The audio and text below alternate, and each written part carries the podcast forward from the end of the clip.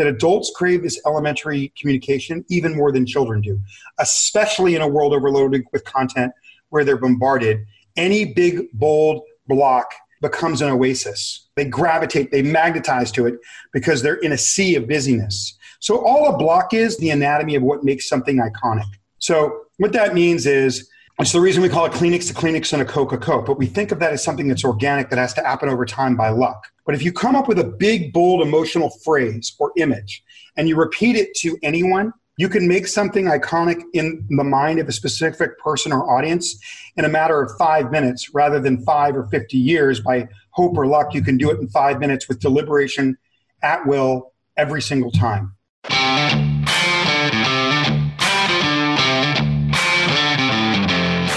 You work hard in your business. On the Profit by Design podcast, we ask the big question What has your business done for you lately?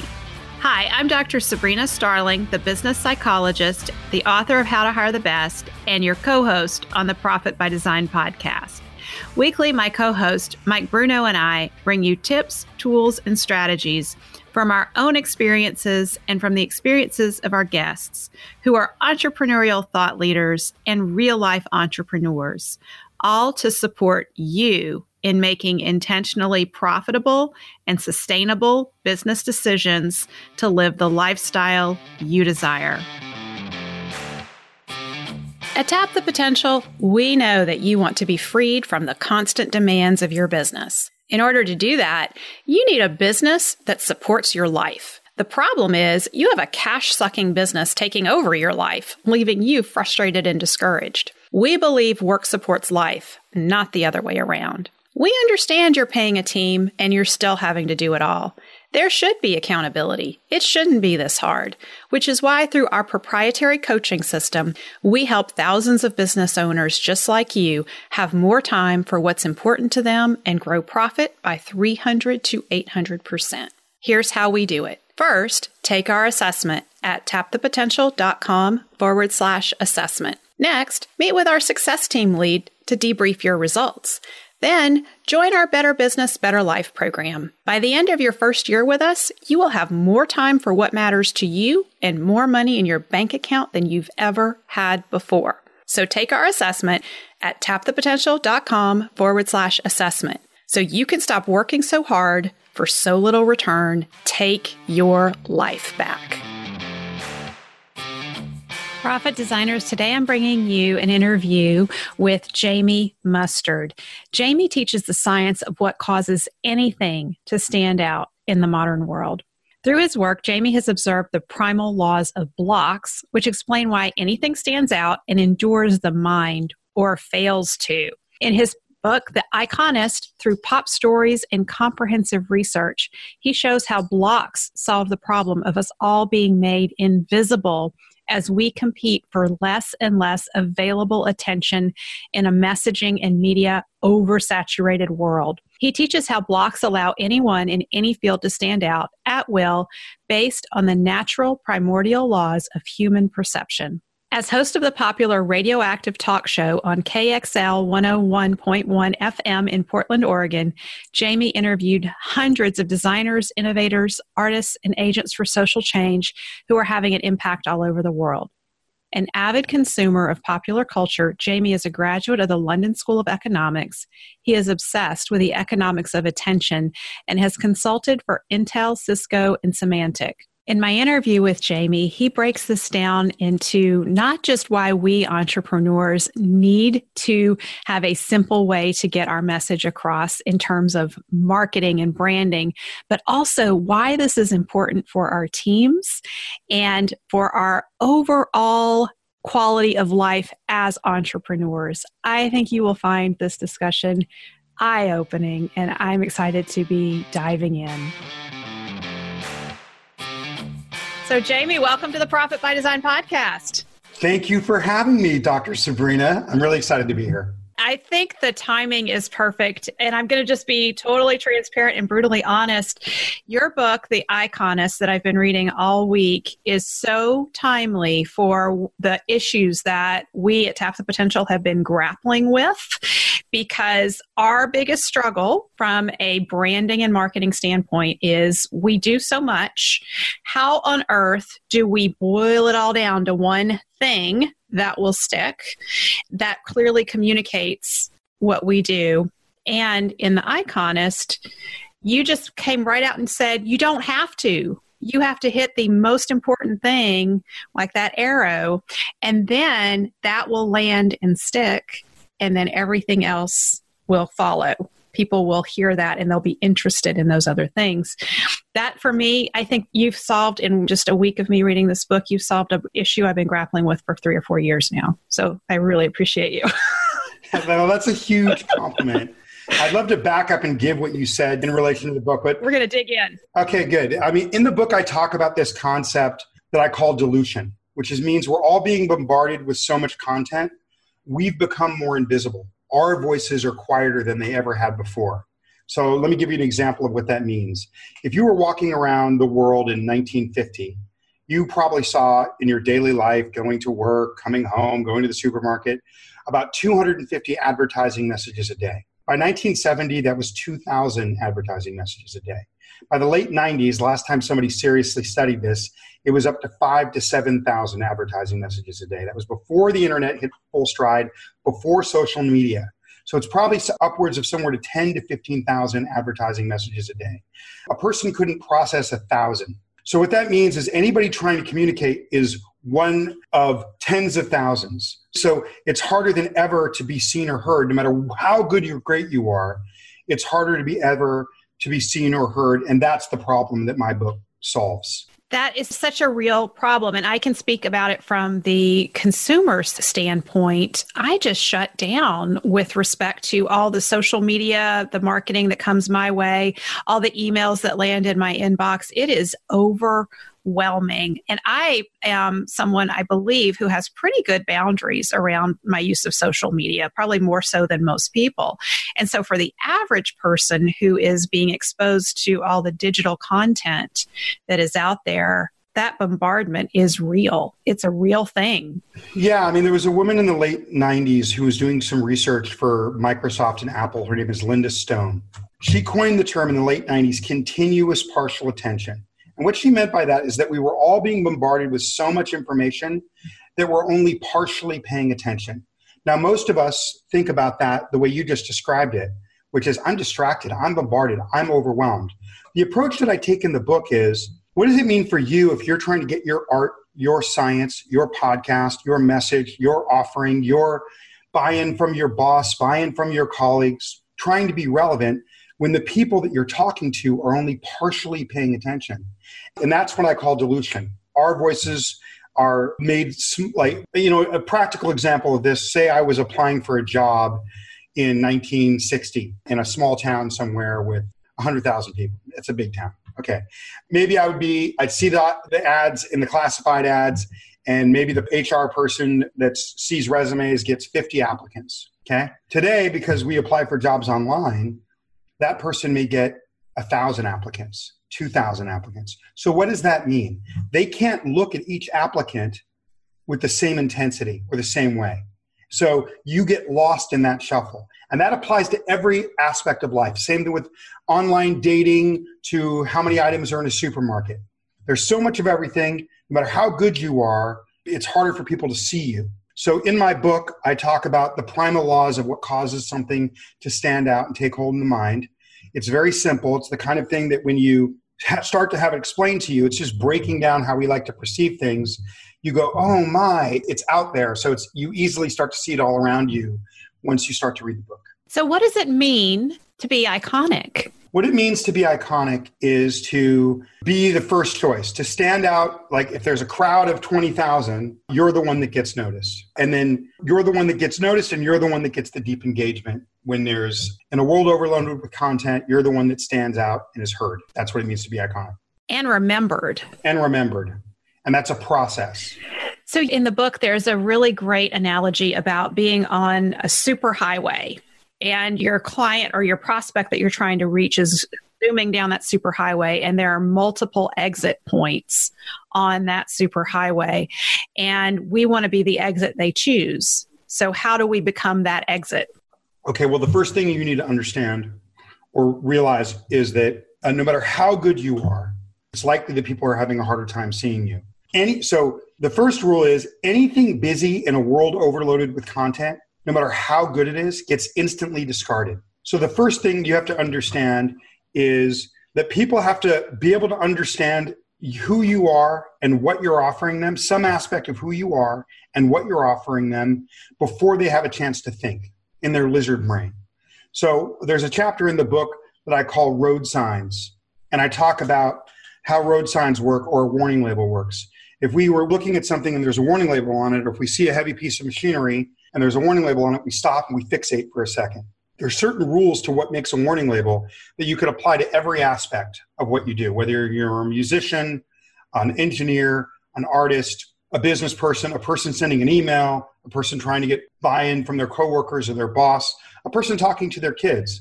So the book teaches you how to turn you know some aspect of what you do into something that has the same power as a stop sign so you get that instant magnetism that instant fixation and then as long as there's something behind it that's genuine and real, people will then engage further. And then, like you said earlier, they'll remember you.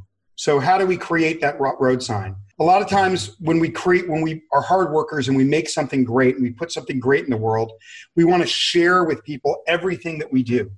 So we put forward 25 things. I'm good at this and I'm good at that. I can do the other. And then, and so nothing gets seen because in a world overloaded with content, people repel the busy. So, an analogy I give in the book is say I were to throw a golf ball at you. You would catch it if I would just lob a golf ball at you. Okay? Yeah. Now, say I threw 10,000 golf balls at you all at once. What would you do? You would cower and you would turn away and you'd probably go in the fetal position. I would duck cover. Yeah, that's how we, we don't notice it because the water was turned up on us very slowly, like the boiled frog. Yeah. But that is how we are being bombarded with information. So even though we rely on all this micro communication, emails and Google ads and text messages, we're also constantly trying to push it out because we can't process all of it, even a fraction of it. So the first thing that you need to do is to distill your to lead with something that people can instantly understand before they have a chance to think. And this can apply to music, it can apply to art. All of this gets explained. A presentation, you could apply it to a PowerPoint, you can apply it to anything. But you want to create so this instant understanding before anybody has a chance to think. And so the way you just do that is if you have 20 things about yourself that and you're really excited about everything you've created and you want to share all of them, what you do is you ask yourself one single question, and that is what is the best of myself of all these 20 things? What out of those 20 things intersects with what my customer most cares about? There's an intersect point. You take that and you present it oversized on your website. Like they land on your website and you present it Sesame Street, like a road sign, uncomfortably oversized. And if you do that, even though it feels uncomfortable, because having all eyes on you and presenting something in a bold way feels uncomfortable, that intersect point, people will then look deeper and engage with the other 19 points. Yeah. So that's it. It's about being really bold with that bold and simple like having the discipline to find that intersect point even if some people can figure out in a day some people figure it out in six months but when we look at what you do when you're talking about people having balanced lives and doing more with less time most people in this world are experiencing a tremendous amount of a thing that i call drag and that is they're presenting all this busy stuff and they haven't self identified the best of their offering, what their audience cares about. So even though they may be the best in the world and they can solve problems, they feel frustrated and they feel incomplete because they know that there's this friction being created that people aren't grasping that. And I call that drag. Okay.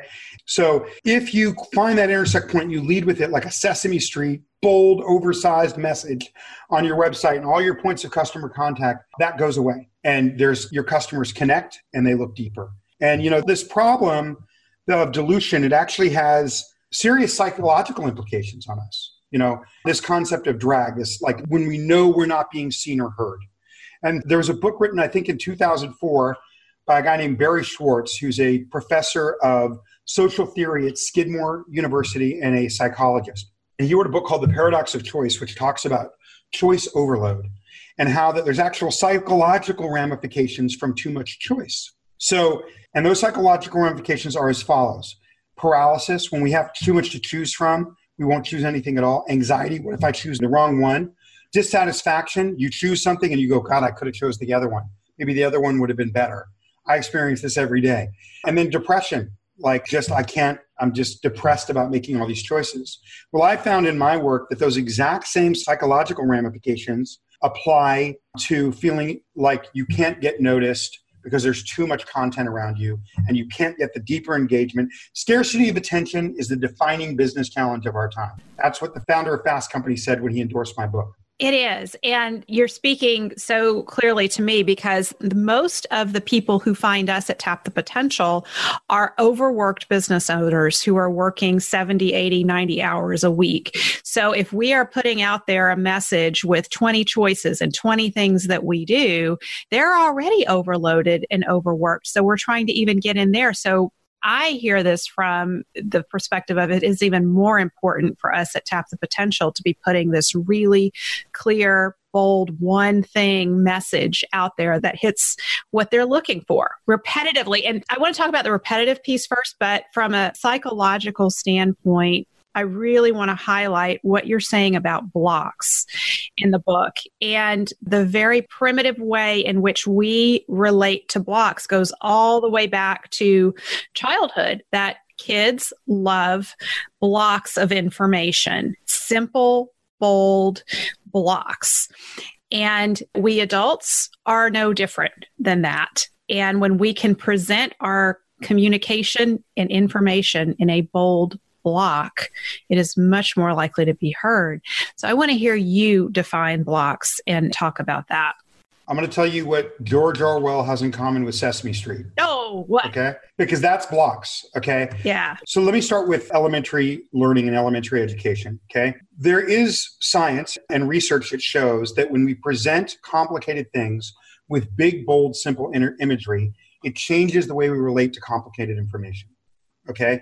It makes it we retain more of that information. We have more appreciation for that information. We can learn better. We connect to complicated information and learning and perception through big bold imagery. This is and there's a research that i cite in my book that explains how that works.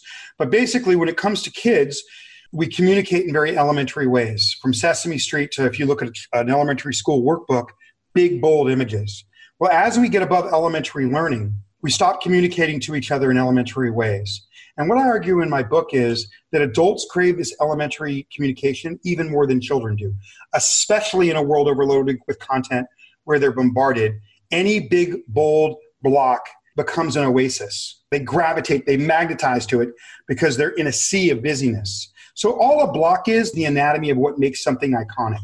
So, what that means is it's the reason we call it Kleenex to Kleenex and a Coca Coke. But we think of that as something that's organic that has to happen over time by luck. But if you come up with a big, bold, emotional phrase or image and you repeat it to anyone, you can make something iconic in the mind of a specific person or audience in a matter of five minutes rather than five or 50 years. By hope or luck, you can do it in five minutes with deliberation at will every single time.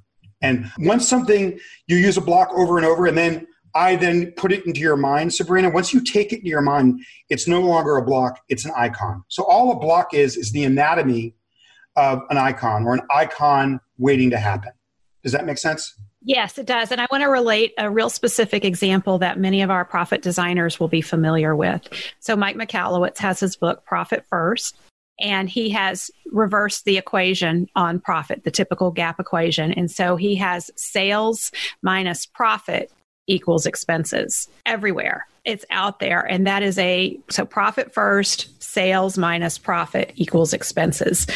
That's what Jamie is talking about. That is a block. It's iconic, it's memorable, it sticks. Can I give that your audience like a very specific example? And again, we could talk about how it applies to music or art or speeches or something, but maybe let me give you a specific kind of business example And one thing I wanted to say, uh, just before I do that, I want to touch on something that you said a few minutes ago about these people that are working 80 or 90 hours a week. I would argue that if you use blocks to communicate what you're doing, you could get more done in half the time. You get rid of drag. It's that thing where you notice people aren't giving you the attention you deserve and you can't quite put your finger on what that feeling is. That feeling of like, what if I can't get attention? It creates paralysis. The same as choice overload. It creates anxiety. Why should I? What if I can't get attention? I'm not even going to try.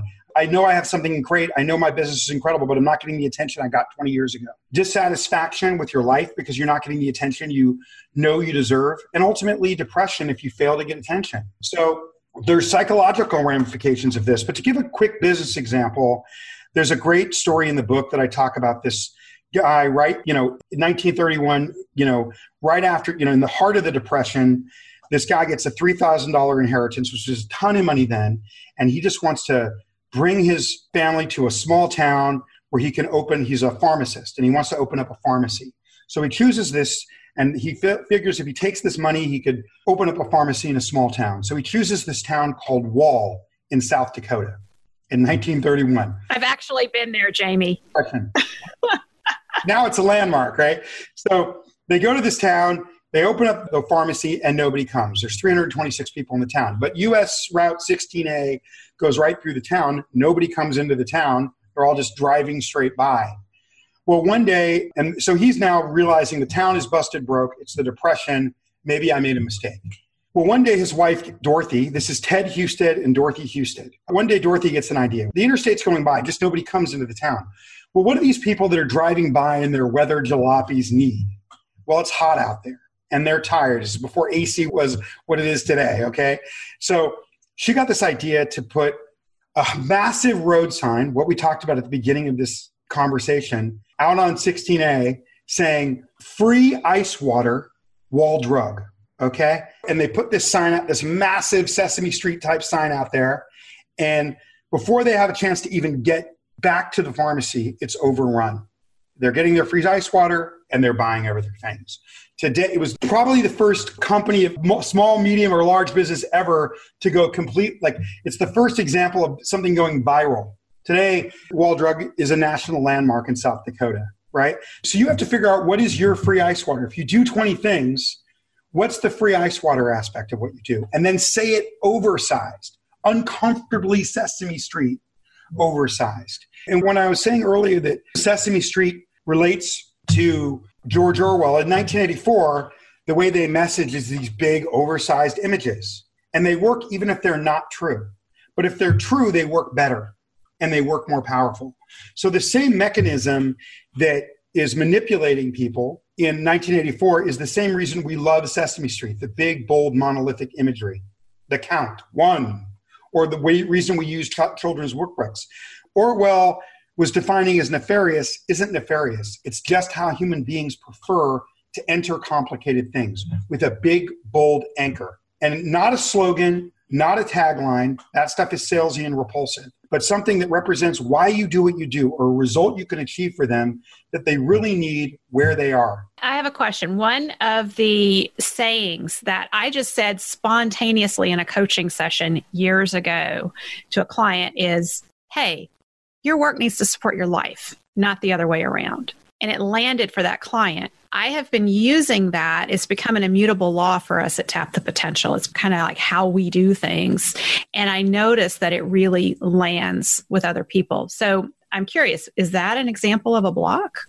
I think that's a, if it was said oversized and repeated, it's a pretty good example of a block. Because, you know, in America, we work very differently than I went to you know, college in England and I spent a lot of time in Europe, you know, we think very differently about work. I mean, we work really hard in this country and we define ourselves by work in this country, almost unusually so. And in this context, 87% of Americans by survey don't dislike their jobs, dislike the work they do. Yet, when you go to a cocktail party, the first thing someone says to you, Dr. Sabrina, is, What do you do? Yeah. Right? So there's a big conflict going on there. So when you say something like, you know, the true secret of life, we're taught in America that the secret of happiness is hard work. And I work my butt off. That really isn't the secret of happiness. The secret of happiness is balance, play, you need a recharge, family, faith, all those things being in harmony. That's the secret of life. We inherently know that. So when you say your concept of your work should support your life, it completely contravenes how we think about work in America, but we know it inherently to be true. Yes. Well, and, and Jamie, I'm going to tell you that there is a subset of Americans who work harder than most Americans, and that's entrepreneurs who are working 60, 70, 80, 90 hours a week, and the business has taken over the life. And so it's a dominant discourse in the entrepreneurial world where we hear over and over grind it out, you know, and it's almost a status symbol of how hard we work. Like we kind of brag about it. Yeah. So, really coming at it from the status of, or the mindset of, you know, I'm not better because I work so hard. I'm better when my life is supported by this business and the work that's being done rather than the business taking over the life and taking life away. Business needs to give life. And so, just like you said about so many Americans hate their work. And yet, when we go to a cocktail party, we're asking people, What do you do? Creating a great place to work where the business owner is excited to go to work and the team members are excited to go to work. That is a business that supports life. It's life giving rather than sucking life away. Listen, anybody could read my book and figure out how to create their road sign. And if you don't, go on my website, theiconist.org. If you can't figure it out after reading my book, send me an email and I'll help you. But what's so interesting about what you just said is that, you know, entrepreneurs are the lifeblood of what drives our economy. So we need to honor them. I mean, I think small business is 95% of, or maybe not 95, but maybe 80 to 90% of the US economy. Yes. Right. So if it's a small business, it's an entrepreneur. And if it became a medium business, it started. So this is what's driving our country. So we need to honor these people. And one of the things that I would say about the grind, I don't think it's about the grind all the time. It's about working efficiently, especially in our modern world, not working just to grind to grind, because you can grind yourself into nothing. So I think you have to be willing to grind, but you have to work in a way where you don't have to. And by understanding that thing about yourself that's the best of yourself, that's the emotional gut punch or the problem you solve or the purpose that's going to resonate with your audience, that has a real power in terms of making entrepreneurs happier people. You know, because what ends up happening is when they're repeating it all the time and they're saying it huge, it reminds them that, of what they're offering and it makes them feel like they can be seen. So it works internally as well as externally. Well, and I think it also, what you're getting at internally too, is the team. And so we need to have powerful blocks that connect with our team in terms of just getting the message out and being heard by team members because team members also often are working really hard. There's a lot of information coming at them.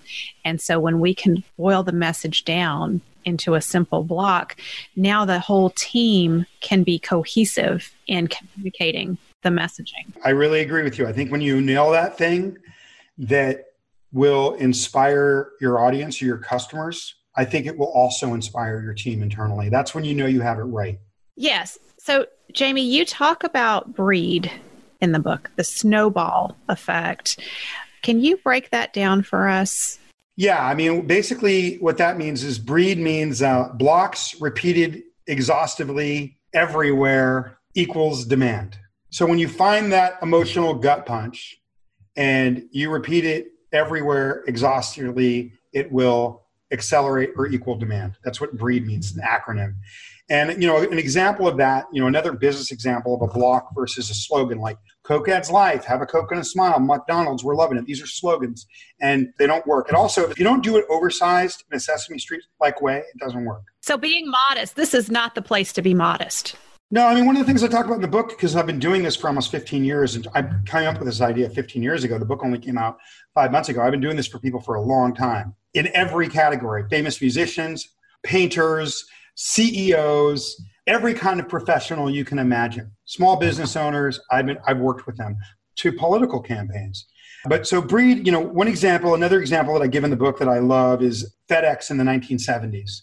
They used to have this thing, this block, not a slogan, not a tagline, that they said huge everywhere when it absolutely has to be there on time or was it overnight? I can't believe it. I've said it. Now, that doesn't mean much to us today because we have, you know, everything's done electronically and we have we can docu-sign and before that we had fax machines. But in the 1970s, before fax machines, before digital technology, if you had to, for an inheritance or for a contract on a house or for any sort of valuable or document that had to be there at the time, that was a gut punch. And that is the equivalent of the free ice water sign. Now, if I was working at FedEx What's going to inspire me when it absolutely has to be there overnight? If I'm on a team, I know what my task is. I know what our company's about. It works internally.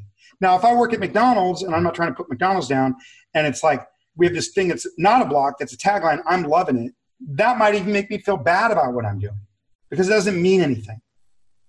So if it sounds salesy and it doesn't sound like it's about your customer in terms of the best of what you can offer them, in terms of where they live, it's a slogan and a tagline, and it's not a block. When you just said that about, and the team will know what the result is, it has to be there overnight. That landed for me because that ties right into accountability. You know, in terms of just bringing everyone together on the team, we are all doing this one thing, and your role, everything you do, supports this one thing that we do that our clients and customers most appreciate and want from us. Yeah, and I would argue that your listeners would have less grind if they used this device of communicating, getting people to come into their complexity. The book is called The Iconist, The Art and Science of Standing Out, for anybody that wants to know. I would argue that just by communicating with that thing that communicates the mission, but also where your customers live, it takes away the grind and it creates the opportunity for a more balanced life it will cut your time in half in terms of efficiency so that your work can support your life. Life is about two things. When it comes to what you choose in terms of your life, it should do two things in terms of your work. One, it should be all meaning. Well, work is about meaning. Once you get above 80 grand a year, there are studies that show that finances have less and less impact on our happiness. Okay. And so the minute you do there, meaning becomes everything. Okay. So life is about meaning, and we should choose work that gives us meaning. Now, if we are in a situation where our work doesn't give us meaning, then, like you said earlier, it should support our meaning. It should support something like our family or something we love to do that gives us great meaning. We should be aware okay, I'm doing this job and it pays me really well. I one time asked Kevin Carroll, who's an incredible social change agent, he talks about play as a form of social change. And he talks, you know, I said to him one time, What if you're a garbage man? How do you chase your rubber ball? How do you have meaning in life. And he said, Well, I used to know these garbage men on the East Coast that love to fish. Garbage men get paid well and they have incredible benefits. And these guys loved their jobs because they directly connected it to the fact that it supported their passion of fishing, right? So find meaning in your work or really, really, really be accountable for how that work is supporting these passions in your life that you really care about, and you'll be a much happier person. I totally agree. So, Jamie, you mentioned you've been doing this for 15 years. The book just came out. What got you interested in this to begin with? Well, there's like what I think got me interested in this, and then there's what probably got me interested in this. Okay.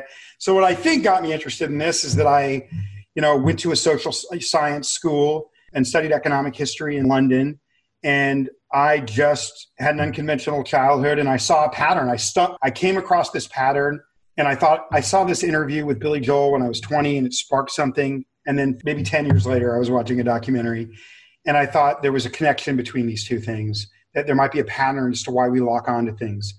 And so I thought that's what it was, but I think that can I be vulnerable for a second here? Yes, please. The reality is is that I had kind of hippie parents that made very strange choices and I grew up in severe abject poverty near downtown Los Angeles. I'm of mixed race. I grew up in Hispanic, eh, Mexican, Guatemalan, El Salvadorian, and Armenian neighborhoods in East Los Angeles. And I felt, you know, it was hot, it was concrete, and I felt pretty invisible, and I felt like I didn't have a lot of life opportunity ahead of me. So I felt a deep sense of invisibility, I think, as a child. Mm. And I managed to Houdini myself. I mean, I had severe neglect. I wasn't even in school regularly pretty much my whole life. I barely even went to elementary school and high school. I mean, these things were fleeting and intermittent for me. So I was semi literate at the age of 19. and then managed to graduate from the London School of Economics. So I would always find a way to kind of Houdini myself to these different levels.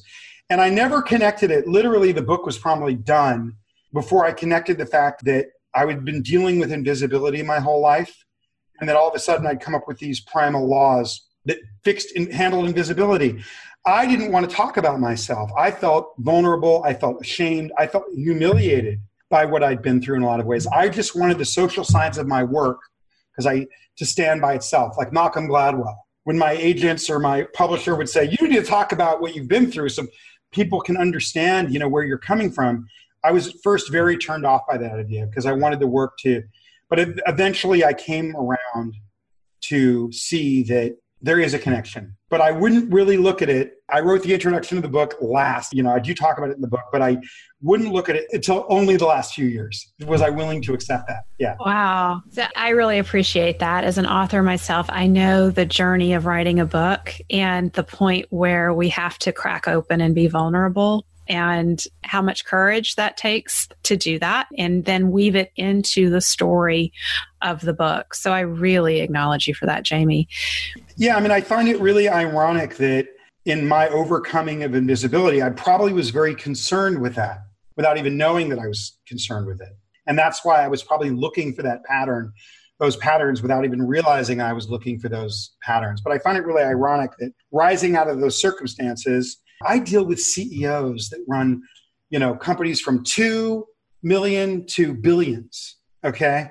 And that are successful. And they come to me, Sabrina, and they say, "We're really successful, but we feel this drag. We know there's a friction that people are not connecting to us. God, if people could connect every time and we weren't getting lost in the shuffle, we'd be doing 20 times what we're doing.